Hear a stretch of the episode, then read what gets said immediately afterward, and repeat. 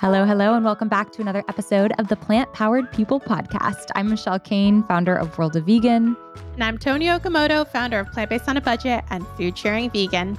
And on this show, we talk with plant powered people from all around the world about various aspects of plant based living to empower you to learn, explore, and evolve in a kind, sustainable, and healthy direction, all while eating the most delicious food and having a ton of fun.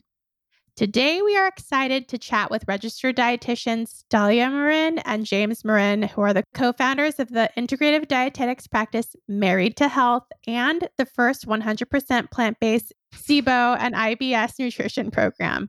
As gut health dietitians, Dahlia and James's goal is to spread knowledge about the importance of incorporating plant foods to support a healthy gut microbiome and help those with gut issues get back to a thriving gut microbiome. We've done a few episodes already that are totally focused on gut health. If you haven't heard those yet, go back and listen to the episodes with Dr. Will Bulsiewicz, a gastroenterologist. They were fantastic. That's why we brought him on twice. But we're really excited today to dive much deeper into a specific gut health topic that way too many people are struggling with IBS.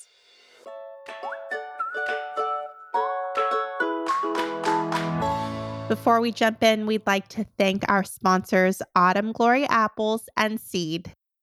We couldn't be more excited to have a fruit as a podcast sponsor and one of our favorite fruits at that. Autumn Glory apples are a super sweet, super juicy, and crisp apple variety that has naturally occurring hints of cinnamon and subtle notes of caramel. Some describe it as tasting like apple cider, and I have to agree. I'm a little bit of an apple snob, and these apples shot up to the top of my favorites list when I tried them. They are so, so good. You can find Autumn Glory apples at many supermarkets across the country, so keep an eye out at your local grocery store. Autumn Glory is grown exclusively by Superfresh Growers who are sixth generation farmers in the Pacific Northwest. They grow apples, pears, cherries, blueberries, kiwi berries, and these Autumn Glory apples. We both keep apples out on our countertops all the time, year round, for healthy snacking. And these Autumn Glory apples let you experience autumn all year round. Check them out at your local grocery store or at autumngloryapple.com. We often talk about habit stacking, which is this idea that you can more easily build new habits by linking the new desired behavior with an existing old habit. So, they essentially become connected in your brain and eventually they become routine and an automatic behavior that we do without thinking. For example, if you want to eat more veggies, you can decide that before you grab a snack, you'll always go grab some baby carrots to munch on first. And if you want to remember to take your vitamins or probiotics, keep a glass of water by your bed and take them every morning before you get out of bed. If taking probiotics is one of your goals, our sponsor, Seed, is becoming a huge leader in the field of gut health. They make a plant based daily synbiotic that is the most consciously crafted, scientifically backed probiotics that we know of. And the plant based capsules are made to survive through the digestion. So, around 100% of the probiotic starting dose makes it to your colon. And we love that they have sustainable packaging. The synbiotics come in a refillable glass jar to minimize single use plastics. If you're looking for a fantastic source of probiotics, definitely check out Seed and start a new healthy habit today. You can visit seed.com slash plant powered and use the code plant powered to redeem 30% off your first month of Seed's DS01 state DS01 Daily Synbiotic. That's seed.com slash plant powered and use code plant powered.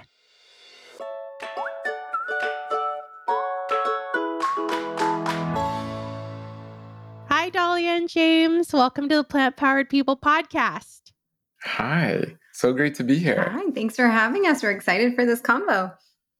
We are really excited. We've heard from a lot of people in our audience, as well as in my personal life, who struggle with IBS. And I don't even really fully understand what that is and to what extent it impacts people. So I'm really excited to chat with you today and go deep diving into how people can feel better. So before we get started, I have read all up on you. I feel like not only have I met you in person and enjoy your content online, but I've really gone through your website, your videos, and all of the stuff that you have out in the world, and really impressed by all of that you do. First, can you talk about your approach to nutrition? Because in, integrative health care is something that has been newer to me. I didn't know what it mm-hmm. meant, and it's something that you strongly identify with. So, can you share what that means? Yeah, I mean, we always just kind of give just a simple analogy of like we are a body, right? And so when you have a headache, that is connected to your gut health. When you have hives or postnasal drip or allergies or you know a skin rash, that's connected to your gut health. So we've always seen it that way. And it's funny in our undergrad, I mean, just being taught kind of in silos where inflammatory bowel disease is separate from irritable bowel disease, and that's separate from diabetes. And you need a separate protocol for then Alzheimer's disease or dementia. And it's like, well, no, it's, it's all one body. So the definition of an integrative approach is really taking separate things and realizing they're truly connected. And that that is the simple definition of an integrative approach. And so we even go beyond that to say the environment and where you live and where you work and your stress and your emotions and it goes even beyond so yeah. because we do know that every aspect of a person's life is going to affect their nutrition and their gut. So when i'm speaking to a patient i'm not just asking okay tell me what you eat and i'll tell you mm-hmm. that's exactly why your gut feels the way it is. I know that that's not true. There's so much data to back that up. We do know that early adverse life events and early adverse trauma that one goes through will significantly impact their gut even into adulthood. So I want to know about that. We do know that even one's mother's habits, whether they they the mother themselves had IBS during pregnancy or if the baby was born vaginally or via C-section or was breastfed versus formula fed that can impact the gut microbiome. I want to know about someone's current life stressors. I want to know are you moving your body in a way that is exciting and pleasant for you because that can impact your gut and your nutrition. So, this integrative approach really does integrate this mind body connection, which we know is so strong and so important. It integrates nutrition, it integrates mental health support, it integrates one's budget and resources so that way we can really get that person feeling the best that they possibly can. It's surprising to me that healthcare isn't in general thought of in that way. It makes so much sense to me that we would look at our bodies holistically and at all of the different factors in our lives to determine how we can be overall well. So, thank you for sharing that. I know that there are so many different ways, different paths you can go down as a registered dietitian. How did you get super hyper focused on IBS and SIBO and gut health in general? You know, I always I love this question because it is. It's nice to like reflect and look back and we go, yeah, how did we get here? and and honestly, like I think you start as all dietitians start as like, okay, let let's see. I, I really want to just help people. I, I don't think you become a dietitian because you don't want to help people. You just want to help people and and it was just hours and hours of just combing through PubMed and the research.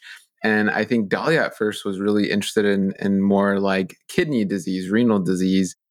I was interested in diabetes and then also the environment, environmental nutrition. But as we read and as we kind of just followed these breadcrumbs, it led us to the gut microbiome. It led us to this whole like underground world you can think of where most people don't realize we're even superorganisms that humans have that classification and you go what's a superorganism? Well it's an organism that is made up of multiple organisms right? And we don't even think of ourselves as that. And so when we're looking at this research we're going oh my gosh like this is amazing to where now we are confident to say truly the your individual gut microbiome is the most important ecosystem on the planet.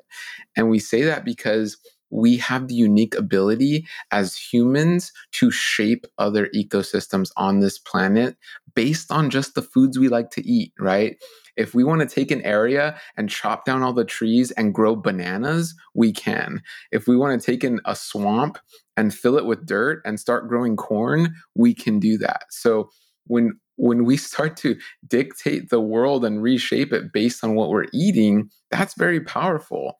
And so, all that to say, we then started finding diseases in people like IBS, SIBO, and we can explain all, all of what that is and just going wow these these are affecting this important ecosystem and it's important that we address this and, and truly help people kind of take this on and understand. And, uh, you know, outside of professionally, because like James said, we kind of got started and we are each trying to find our respective niches. Mm-hmm. And, you know, I worked in all kinds of settings. I worked in an inpatient hospital. I worked in an outpatient, uh, federally qualified health center. I worked with pediatrics and worked with children. I worked in a functional medicine clinic. I feel like I've tried so many different facets.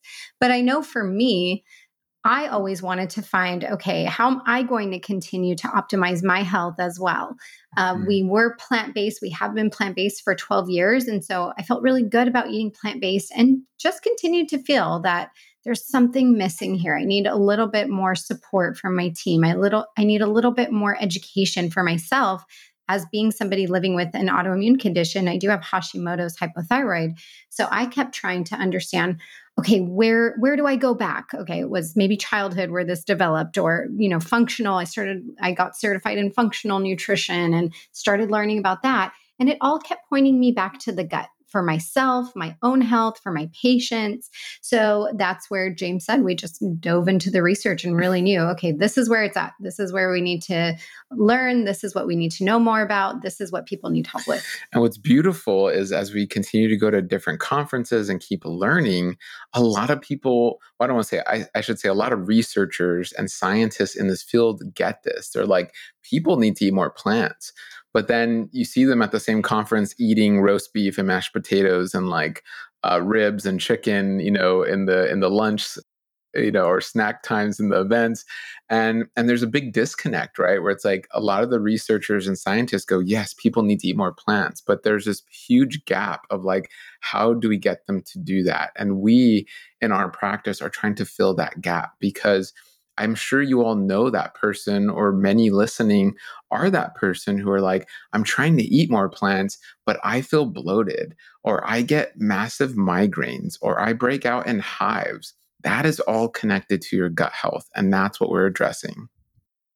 It's really exciting that there's like this global spotlight in the health space on the gut right now. So much research, so many people are shifting their attention there because it's just understood now how that how important that is to our bodies, our systems, to everything about our health. It's really really exciting to see. So, let's dive right into specifically IBS. We've all heard IBS, but I imagine many people listening don't know what exactly that means. What is it? Uh, what does it stand for? And what are some of the symptoms associated with IBS? Yeah, so that's a great question because we do know it's becoming more of a prevalent term. Unfortunately, more people are being diagnosed with it. Gut health is becoming a little bit more destigmatized. So, more people are talking about irritable bowel syndrome, and that's what IBS is. And really, it is a disorder of the gut brain interaction, which is kind of a new definition that they've given it. Before, they used to think that IBS was more of a functional disease, just your gut was irritable. We don't know why. Its function is that it's irritable. Now we're understanding that it is that disorder of the gut brain interaction because they are connected and they're intertwined via a little elevator that we have in our body called our vagus nerve. And that is a, a nerve that run it's one of our longest cranial nerves. It runs from gut to brain brain to gut. And we actually send 80% of signals from our gut to our brain 20% from our brain to our gut. And when those signals are disrupted because our gut is disrupted one can then have IBS and we really identify IBS as any different change in abdominal discomfort. So if three or more times within a few months, somebody has abdominal discomfort and change in bowel habits, whether that's constipation, diarrhea, a mix. Some people have alternating constipation, diarrhea. Then they can be diagnosed with IBS. So really, it doesn't take much, right? We who don't we know who has a few stomach aches and constipation or diarrhea within a few months?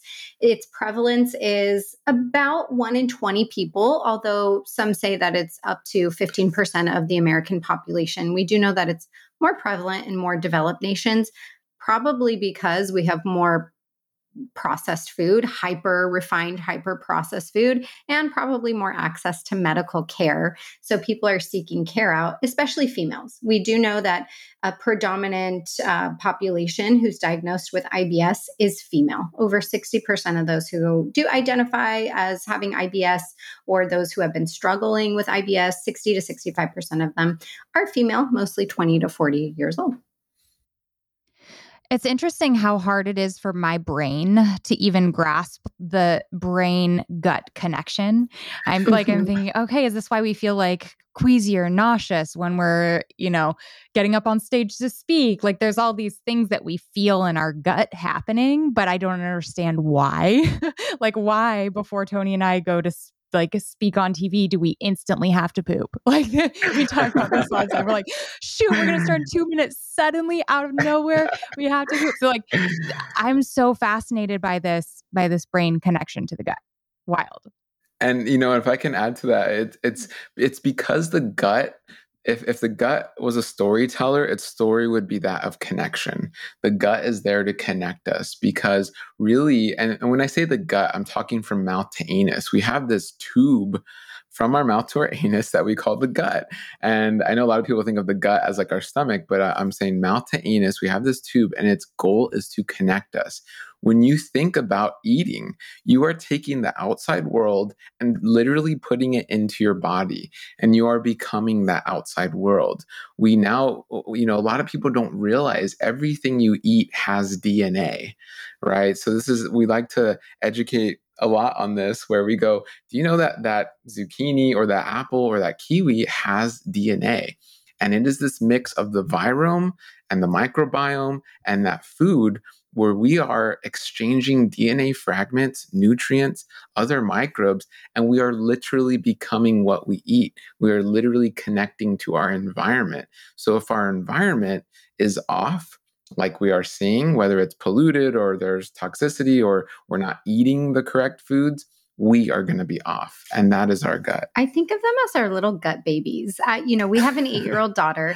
And I always think, you know, Michelle, when you're saying, okay, why do I always have to poop when I'm stressed or, you know, right, right I'm about to go on TV? I think of my daughter, right? She doesn't need to be told that I'm stressed for her to sense my stress, right? Mm-hmm. If she can see it on my mm-hmm. face, she can feel it in my vibes, she can just sense it mm-hmm. in the way that I'm changing.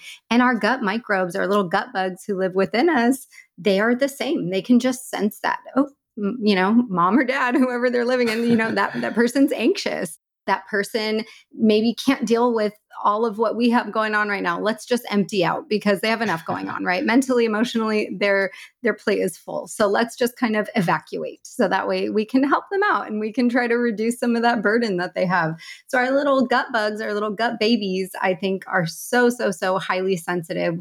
We do know that. We do know that uh, 99% of our genes are microbial. So they're a large composition of our bodies and they communicate with us very very very directly. And again, if we're our brain is stressed and we send that down to them, they're going to send those stress signals right back up to the brain.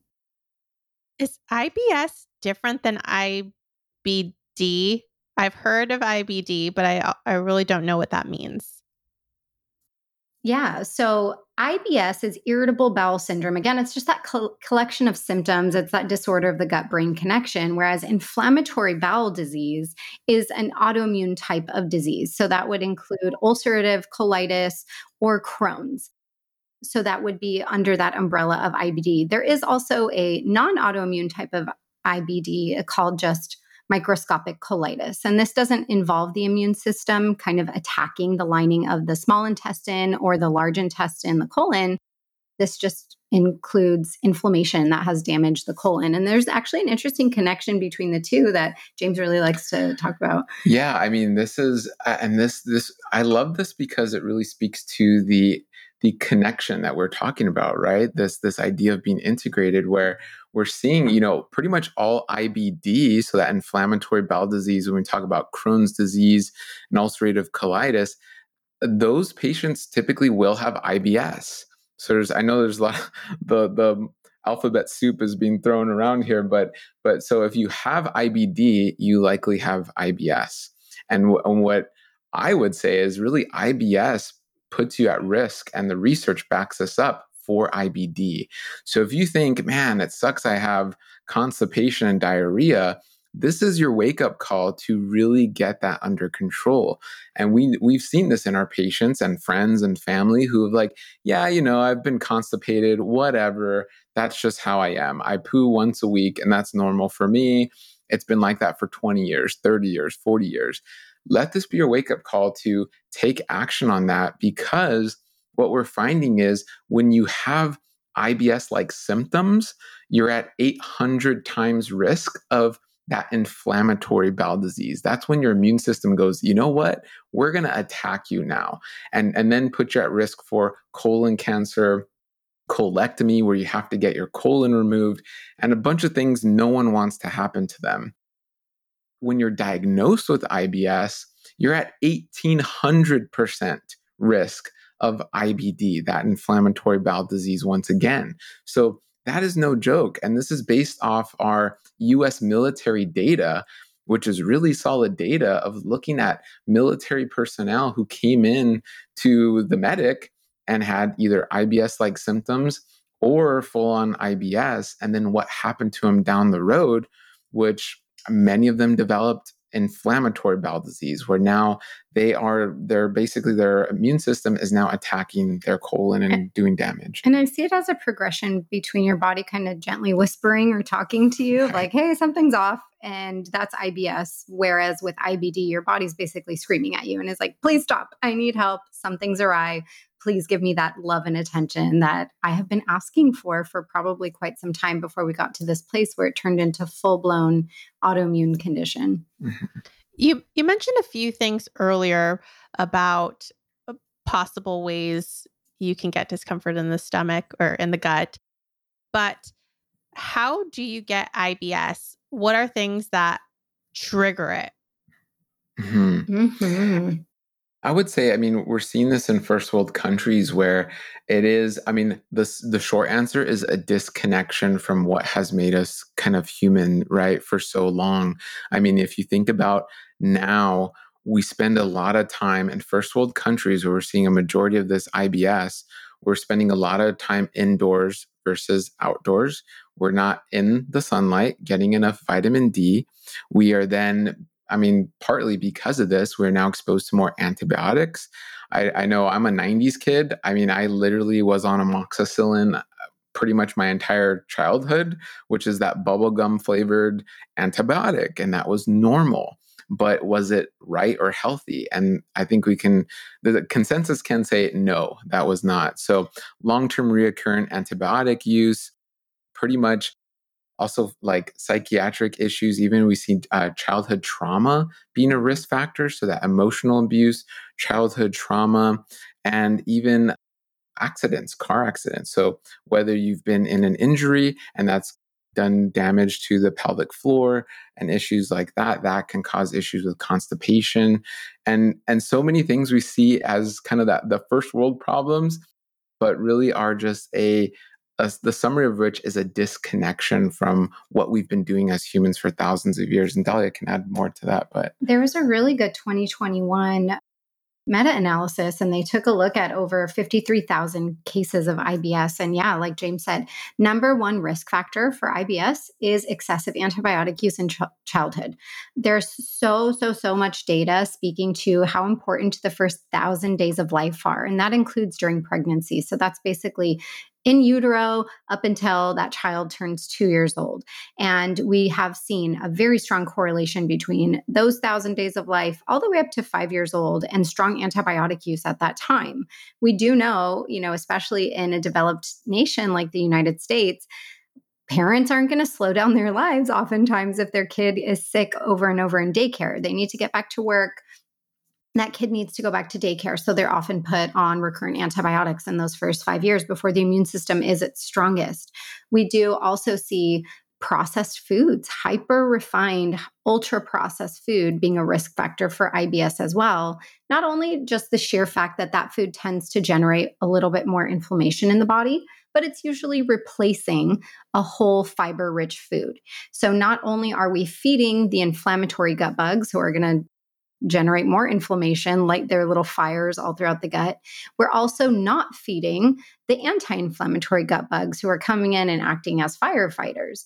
And then add that, like James was saying, external inflammation, whether that's mental, emotional inflammation from trauma, whether that's physical inflammation from injuries or sedentary lifestyle. All of those are probably the very strongest risk factors for IBS. Combine that with hormones, and that leads to again i think the rates of diagnosis that we're seeing put all those ingredients in the oven at 350 and then you got IBS for mm-hmm. dinner. you know, it's like it's like all those things. So it's it's it's alarming. But the good news is all of that can be reversed. Like our our tagline in our company and our practice is heal with each meal.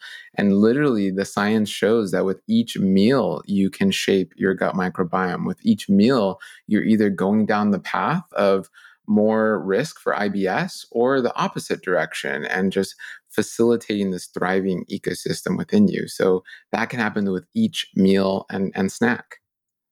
Can you describe for people who are newer to IBS?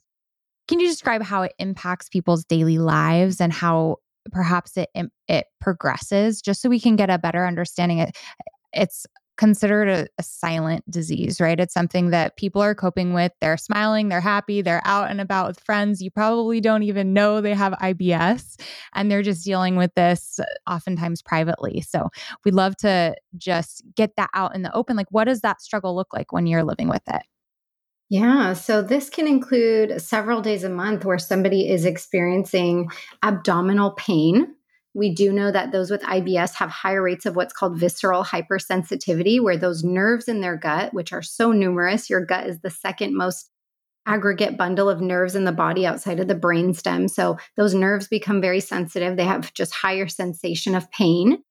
They can experience abdominal distension, which is the appearance of bloat or the sensation of bloat. They can experience excessive gas where they're passing gas more than 15 to 20 times in a single day. They can experience malodorous gas. And depending on what they're dealing with, their gas might smell like rotten eggs or sulfur. It could smell like methane, which tends to kind of have that outhouse type of smell. They could also experience very frequent bowel movements if they do have IBSD, IBS with diarrhea. So they might be having seven, 10, up to 20 bowel movements a day.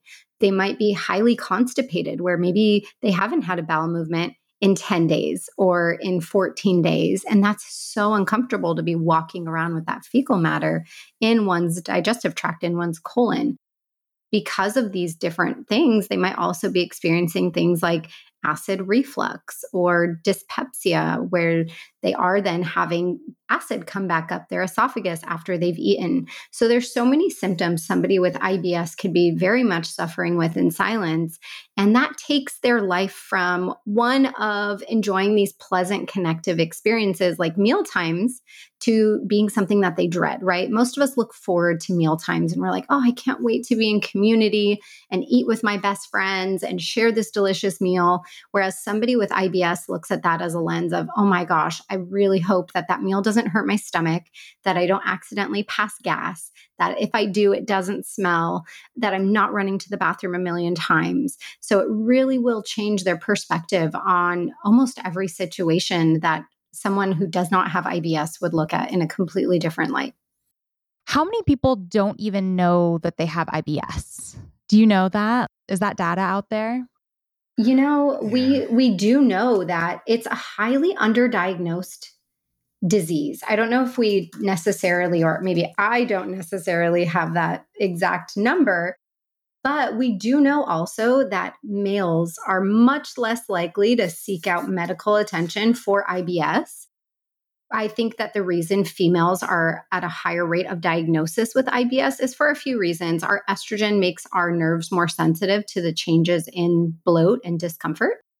But there were studies that showed that females were about 60% more likely to actually seek out care. So they were more likely to visit a gastroenterologist or speak to their primary care doctor about these changes that they were experiencing versus a male who maybe wasn't necessarily going to, to divulge or disclose that with their primary care provider. But we do know that the prevalence is likely much much much higher than what we the stats we are seeing out there. So it's very underdiagnosed in my opinion. And and honestly and that's why we say the gut microbiome is the most important ecosystem and we do agree with even ancient wisdom that says all diseases begin in the gut. So we think really GI issues are way more prevalent because they are truly the underlying issue of actually so many chronic diseases that we're seeing. It really all ties in and goes back to the gut microbiome because I mean, not to get too off topic here, but we have multiple microbiomes in our body. Just like I said, we're a superorganism. We have a lung microbiome, we have an oral microbiome, we have a skin microbiome, and they're all in contact and connection with one another. So if if the primary microbiome is in what we call dysbiosis, meaning it's just imbalance, being the gut microbiome, that is going to have a ripple effect throughout all the microbiomes in the entire body. Ooh, but I did find some cool stats while James was telling us that. It's a, a little older, but a 2013 survey of over 2,000 adults in the US found that 76% of them reported that they had experienced GI discomfort, so some type of gut pain. Of those 70, 70 plus percent, 76%, 74% of those said they had lived with these symptoms for six or more months. And 56% of those had not sought out any care. So if you don't seek out care, you can't get diagnosed. So like I said, I really, really do think that it's affecting much more than the 1 billion people worldwide who are diagnosed with IBS. Yeah, it really puts a new meaning to listen to your gut. Like pay yes. attention, yes. listen to your gut. We're programmed to like ignore all of the little discomforts. We get a bump, we get a scrape. Oh, it'll heal, it'll be fine, it'll get better soon. And it's a really good reminder that our gut is telling us something. So I'm curious you you named a bunch of the different types of things people might be feeling or experience or experiencing or those signs that they might have IBS. So what do you recommend that people do if they feel like something's off in their gut or they're feeling bloated a lot or any of those things you mentioned? What would you recommend they do with those first signs? I would say one, write down your gut story. So that way, when you go seek out care, you can possibly pinpoint, okay, I think this is when it started. That's the first thing I like to ask my patients. Tell me your gut health story. And a lot of them are taken aback by that question. They're like, oh, no one's ever asked me this. I, I, really don't know. I really encourage people to do that. Start from day zero, right? Like we said, in utero. Ask your ask your mom. Uh, was I?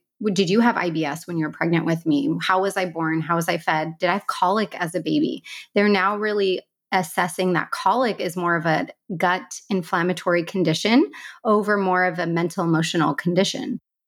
How was your diet as a child? What was your antibiotic use like as a child? What was your stress level like? How active were you? What was your relationship with food from the beginning? Were you a comfort or emotional eater? What did that look like in your teens, your 20s, your 30s, and go from there? How did hormones play into it? So I think that that's one of the first places people should start. Write down your gut health story and really take into account okay, yes, I did take a lot of antibiotics. So maybe some of my good gut buggies have been removed and I haven't replenished them. Maybe I'm not eating probiotic foods. That's a low hanging place to start. There was some amazing studies and two really, really cornerstone studies that came out in the last couple years speaking to the importance of fermented and probiotic rich foods. They recommended four to six servings of them per day, such as dairy free yogurts or kimchi or kombucha oh, that's unsweetened, or sauerkraut or miso soup. Tempeh that's not roasted to death. Any of those fermented foods have conferred benefits on the gut. So add those. Are you eating your 30 plants per week? Because there's that really amazing study that came out of the University of San Diego that showed those who were eating 30 plus plants per week had a more diverse and better balanced gut microbiome. So start there. Can I add more plants? Can I add more probiotic foods? Can I write down my health story? So when I do go seek out care, I can tell them I've already tried those two low hanging fruits. Here's my story what's going on with me.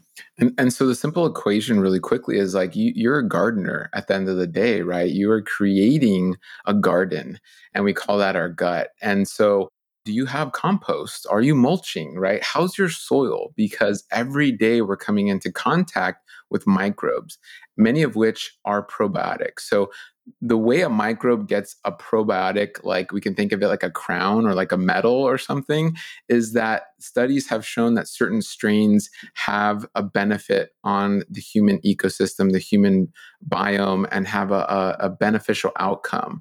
And then we designate, oh, this strain's a probiotic we're coming into contact with multiple strains throughout the day. And so it's it's really the question is is that strain going to like your garden? It's just like a seed being thrown on a concrete slab or a seed being thrown in a regenerative farm where the soil's healthy and there's mulch and there's water and a beautiful ecosystem. Which seed is going to grow? So you want to look at your gut in that way. And kind of what Dahlia mentioned, yeah, those 30 plants, the probiotic foods, you know, being mindful of your antibiotics and your movement and all, all these factors are basically translating to a, a fertile garden, that soil that you want things to grow in. And then when you're on top of that, doing more uh, probiotic rich foods, fermented foods, going into nature, you're just adding those seeds to your garden that can then grow and flourish. The beautiful thing, especially with women, is then they're going to transfer this to the next generation via vaginal birth via skin to skin, via breastfeeding, right? So it, it's beautiful. So as you build this ecosystem, not only is it for you, but then you get to pass it on to the next generation. And that's one of the most beautiful gifts you can give to your children. James, now you're really speaking my language. When you give me gardening references, yep. I, I totally get it. It makes sense. Talk mulching James, to us. yeah. Yes. James and I bonded over gardening. I really appreciate that. It all makes sense now. Okay, so once you have IBS, is it possible to recover? Like, are there specific foods that trigger it that we could watch out for? Are there foods that heal us? Yeah. So I would say one of the most studied diets, and, and I call it a diet, not a lifestyle, because it is meant to be temporary. But one of the most studied medical nutrition therapeutic diets is a low FODMAP diet, which stands for low fermentable oligosaccharides, disaccharides, monosaccharides, and polyols, basically fermentable carbohydrates. So those are different types of sugars and fibers. And one can possibly help with their gut microbiome with eating low FODMAP for no more than six weeks. Really, if you're going to do it, you're going to do it four to six weeks, and then you really need to start reintroducing them. But it gives a temporary break to your gut. If you did have overabundance of fermenting bacteria that were living in the wrong place, then maybe take a break from feeding them. So you get a break from that constant bloat, that constipation that may be caused by constantly feeding them. So that could be one thing that people try is a low FODMAP diet and then work with somebody who's knowledgeable about it so they can reintroduce the FODMAPs and identify which one of those things is triggering them. I do though have patients who say, "Oh, I've tried low FODMAP. I've tried gluten-free. I've tried dairy-free. I've tried, you know, the top 8 allergen elimination diet and that didn't necessarily work for me." Well, then that gets more specific to understanding your microbiome type, working with a knowledgeable practitioner who can maybe test you. Do you have overgrowth, small intestinal bacterial overgrowth, which is a subtype of IBS, have some of those fermenting gut bugs migrated up from your colon where they're supposed to live into your small intestine. And now every time you eat, you're feeding them too, and they're making maybe sulfury gas. And maybe you need to pull back from sulfur for a temporary period of time. Maybe you also need, maybe you, you have leaky gut caused by SIBO or other things, which is technically called intestinal permeability. And now you can't break down histamines. We do know 60 plus percent of the enzyme that breaks down histamine called DAO, diamine oxidase, it's made in your small intestine. And if your small intestine's leaky, maybe you have a compromised ability to break down histamines, including histamines you're eating. So sometimes I'll use low histamine diet as a therapeutic way of eating for my patients.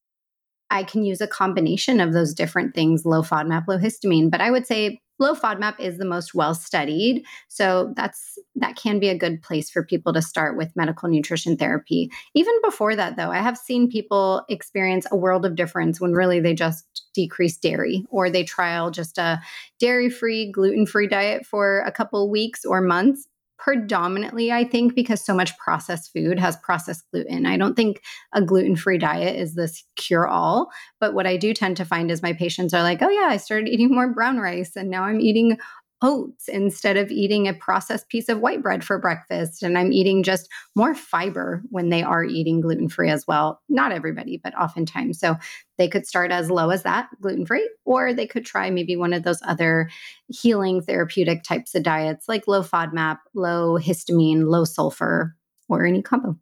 I was going to add to that really quickly because we were we were traveling through some airports recently, and we literally called it the bread meat cheese combo. Right, like we were literally the only thing to eat was bread meat cheese, and so you have pizza, bread meat cheese. Oh, you want a sandwich, bread meat cheese. You want a hamburger, bread meat cheese. It was just different restaurants with different types of bread meat cheese. When that's all you're offered, and then you're like, wow, my gut hurts and then you realize if I had to say one amazing gut food is really any slimy food. And I know that doesn't really sound that appetizing, but it's delicious when you think of chia, when you think of okra, when you think of oats, when you think of any of these plant foods that have that sliminess texture. We have Dahlia's Egyptian, we have a yummy soup called molhaya that that is jute leaf and so it mm-hmm. creates like a, a slimy soup that is delicious like and cactus. it is super gut healing You've tried that before? No, cactus. That's what it mm. reminds oh, me of. Oh, cactus, right. Nopales. Yes, so there's yep. so many of these slimy plant foods that oh, are amazing for your gut. And then really quickly, I wanted to to summarize all that in an analogy, right? We use a debt analogy because I know this can be overwhelming, just like someone who's in massive amounts of debt can feel overwhelming. What we're seeing out there by influencers and by so many, even like other doctors, unfortunately, is they're telling people to run away from their debt. They're going, eat more meat, right? Eat more carnivore. You know, don't eat fiber. Plants are bad. Lectins are bad. Grains are bad. They're saying what they're essentially saying is, oh, you have debt. Take your envelopes, rip them up. You know those people calling you, change your number and there you go, you're fixed. And some people go, oh, wow, I feel so much better.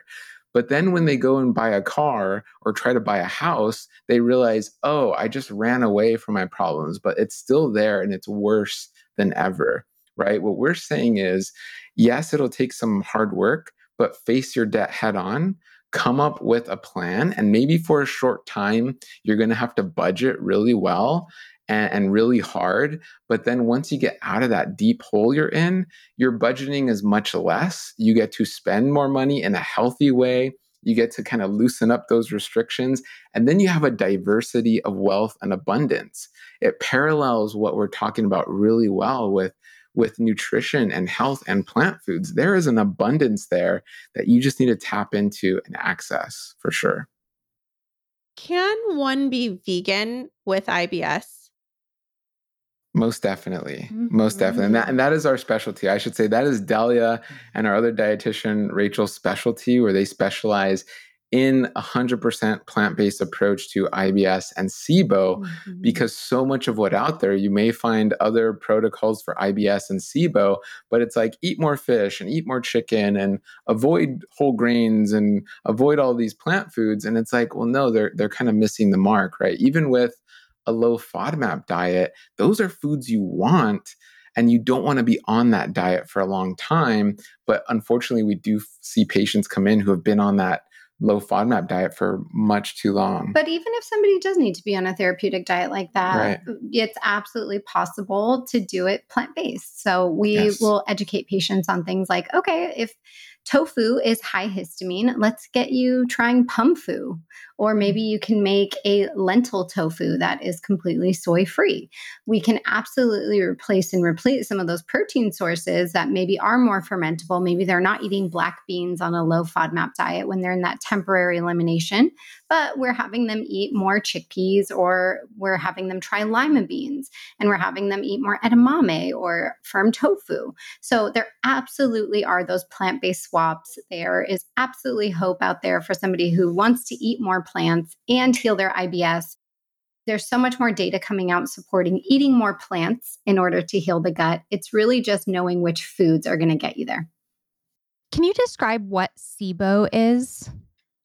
Yes. Absolutely. So, SIBO is small intestinal bacterial overgrowth. It also can be small intestinal fungal overgrowth or intestinal methanogenic overgrowth. And basically what happens is like james said we have this tube from mouth to anus and various parts of that tube have less bacteria than others bacteria and other microbes and gut bugs. So we have our mouth which has some bacteria and gut bugs in it. We have our esophagus our stomach which really does not have much bacteria in it because it's too acidic to house that bacteria then we have our small intestine Finally, we have our colon, our large intestine. We do know a majority of that 40 trillion plus bacteria that lives in our digestive tract lives in the colon, a majority of it. So in SIBO or IMO or SIFO, what we do tend to find is there's upward migration whether that's because somebody has extreme constipation. And those gut bugs are like, this has been here for five days. I'm not getting anything new from this. I'm hungry. I need to be fed. I'm going to open this little door that separates me, the large intestine, from the small intestine, and I'm going to go get myself food. So they'll do that. Or that could be because somebody has pelvic floor issues. And again, maybe they're not getting complete bowel evacuation. It could be that they have too much of the type of hydrogen producing gut bugs like E. coli or Klebsiella, and that's giving them diarrhea. And those made their way up into their small intestine. Again, maybe it's fungal overgrowth. Maybe somebody was on course after course after course of antibiotics. So then it allowed fungus and yeast to really take hold and really be a predominant species in the gut. And they also made their way up to the small intestine. So, really, it is when any of these gut bugs is overgrowing in the small intestine, but it also can be an overgrowth in the large intestine. And that's going to create a lot of those symptoms. There actually have been studies that have shown that 14 to 70, 70% of IBS is actually SIBO. It's caused by small intestinal bacterial overgrowth. And I see this in so many of my patients who have been living for years, just thinking, well, my gut's irritable. I have IBS and there's nothing I can do about it except avoid my trigger foods, avoid social situations, and try to minimize my stress. And I'll say, Hey, have you been tested for SIBO? And they go get tested and they're like, I have SIBO. And we get them treated and their quality of life improves extremely. So it is a subset of IBS. And I think so many people are who have IBS are living with SIBO and maybe don't even know it. And and most importantly, doing this all while 100% plant based yes. is completely possible and it's an option for many of our patients and that's that's a, a, lot of patients who come to see us there's also a lot of patients who are like hey i'm not 100% plant-based but i want to add more plants and they just can't because they've never been properly treated or even properly diagnosed with sibo they don't even realize they have it and that's been the barrier to them eating more plant mm-hmm. foods this entire time i've heard you talk about this a little bit and uh, specifically the reverse elimination diet and also the importance of adding a diversity of plants for people who are really busy, some of whom have families. What's an easy way to get into the habit of creating meals that are are quick, that your kids will like, that your meat loving, meat cheese bread loving spouse will like? What are some tips and tricks that you can provide for our listeners who live in those situations but want that diversity of plants?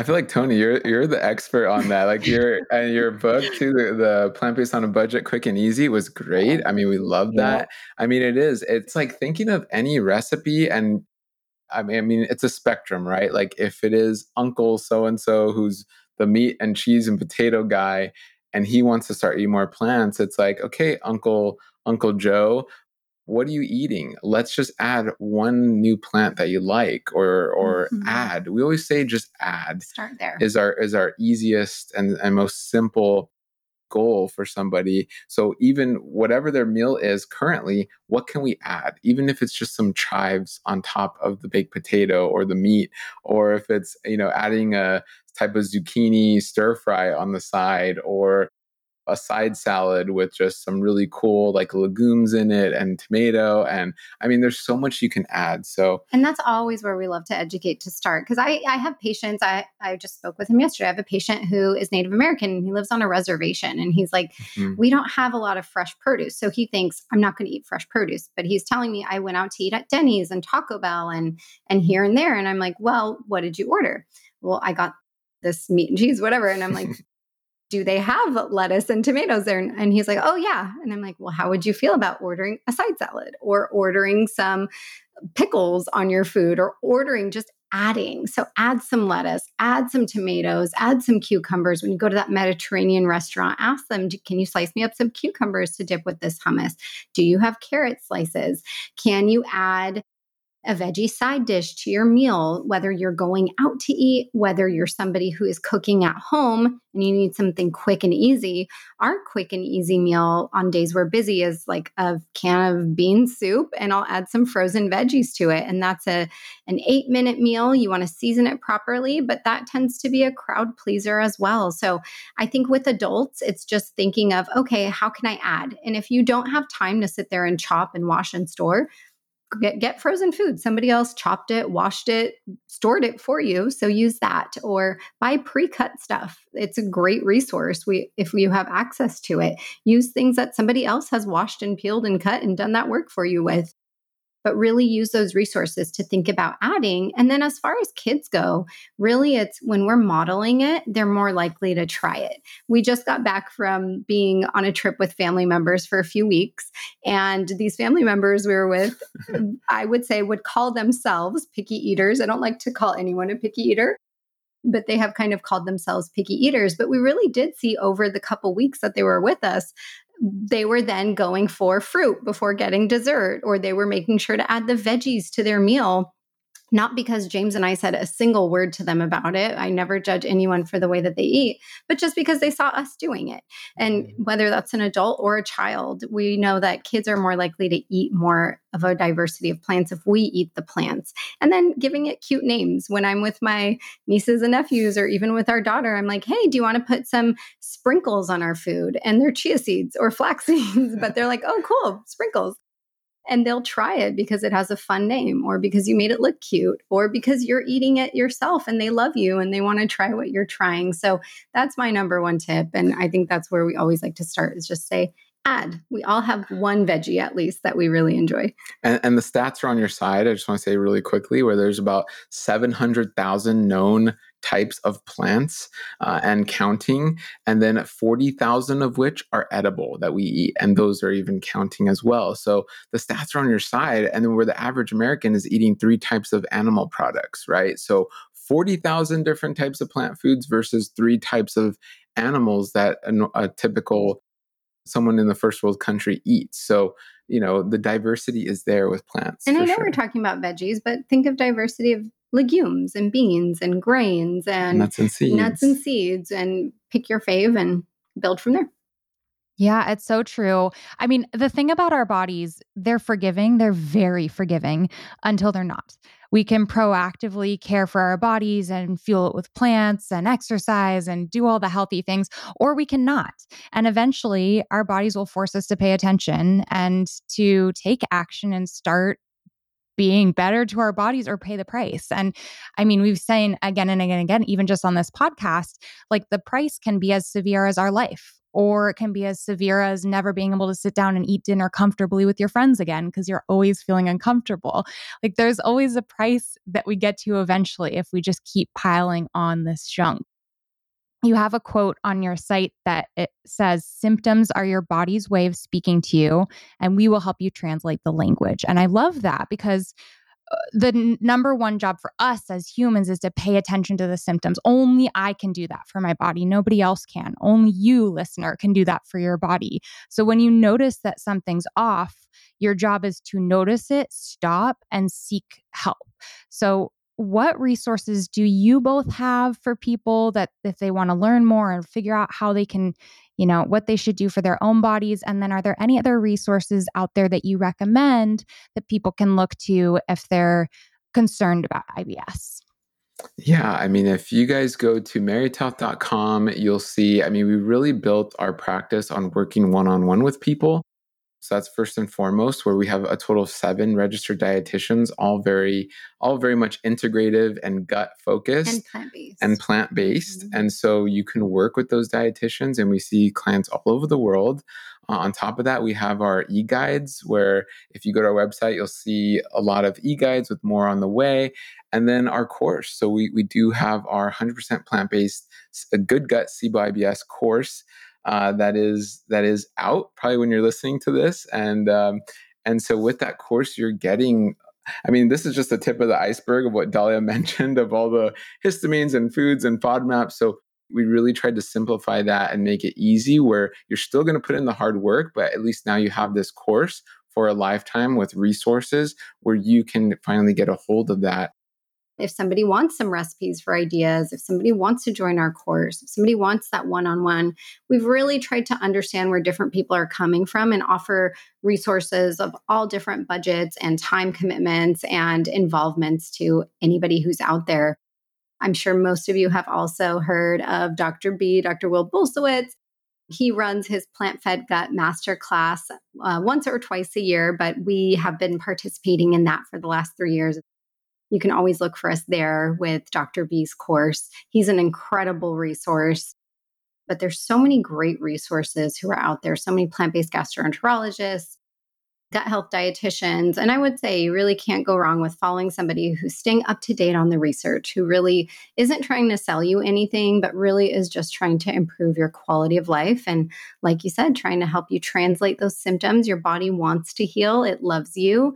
You can't heal a body you don't love back. Um, so, somebody who wants to help you translate that and wants to help you heal with each meal.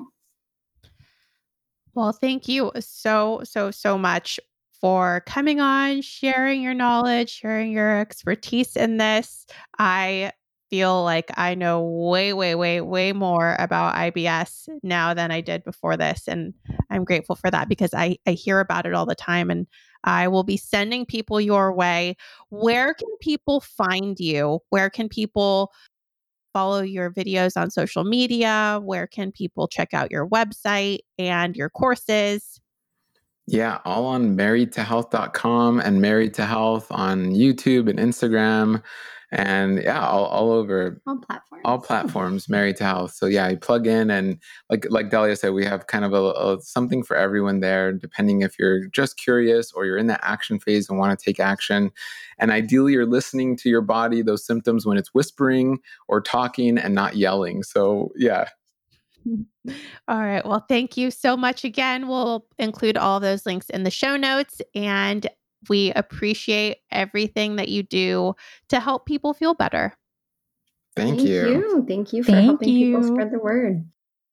A quick reminder to check out our sponsors of this episode, Autumn Glory Apples, which you can learn more about at autumngloryapple.com. And you can get 30% off your first month of Seeds Daily Synbiotic at seed.com slash plant powered.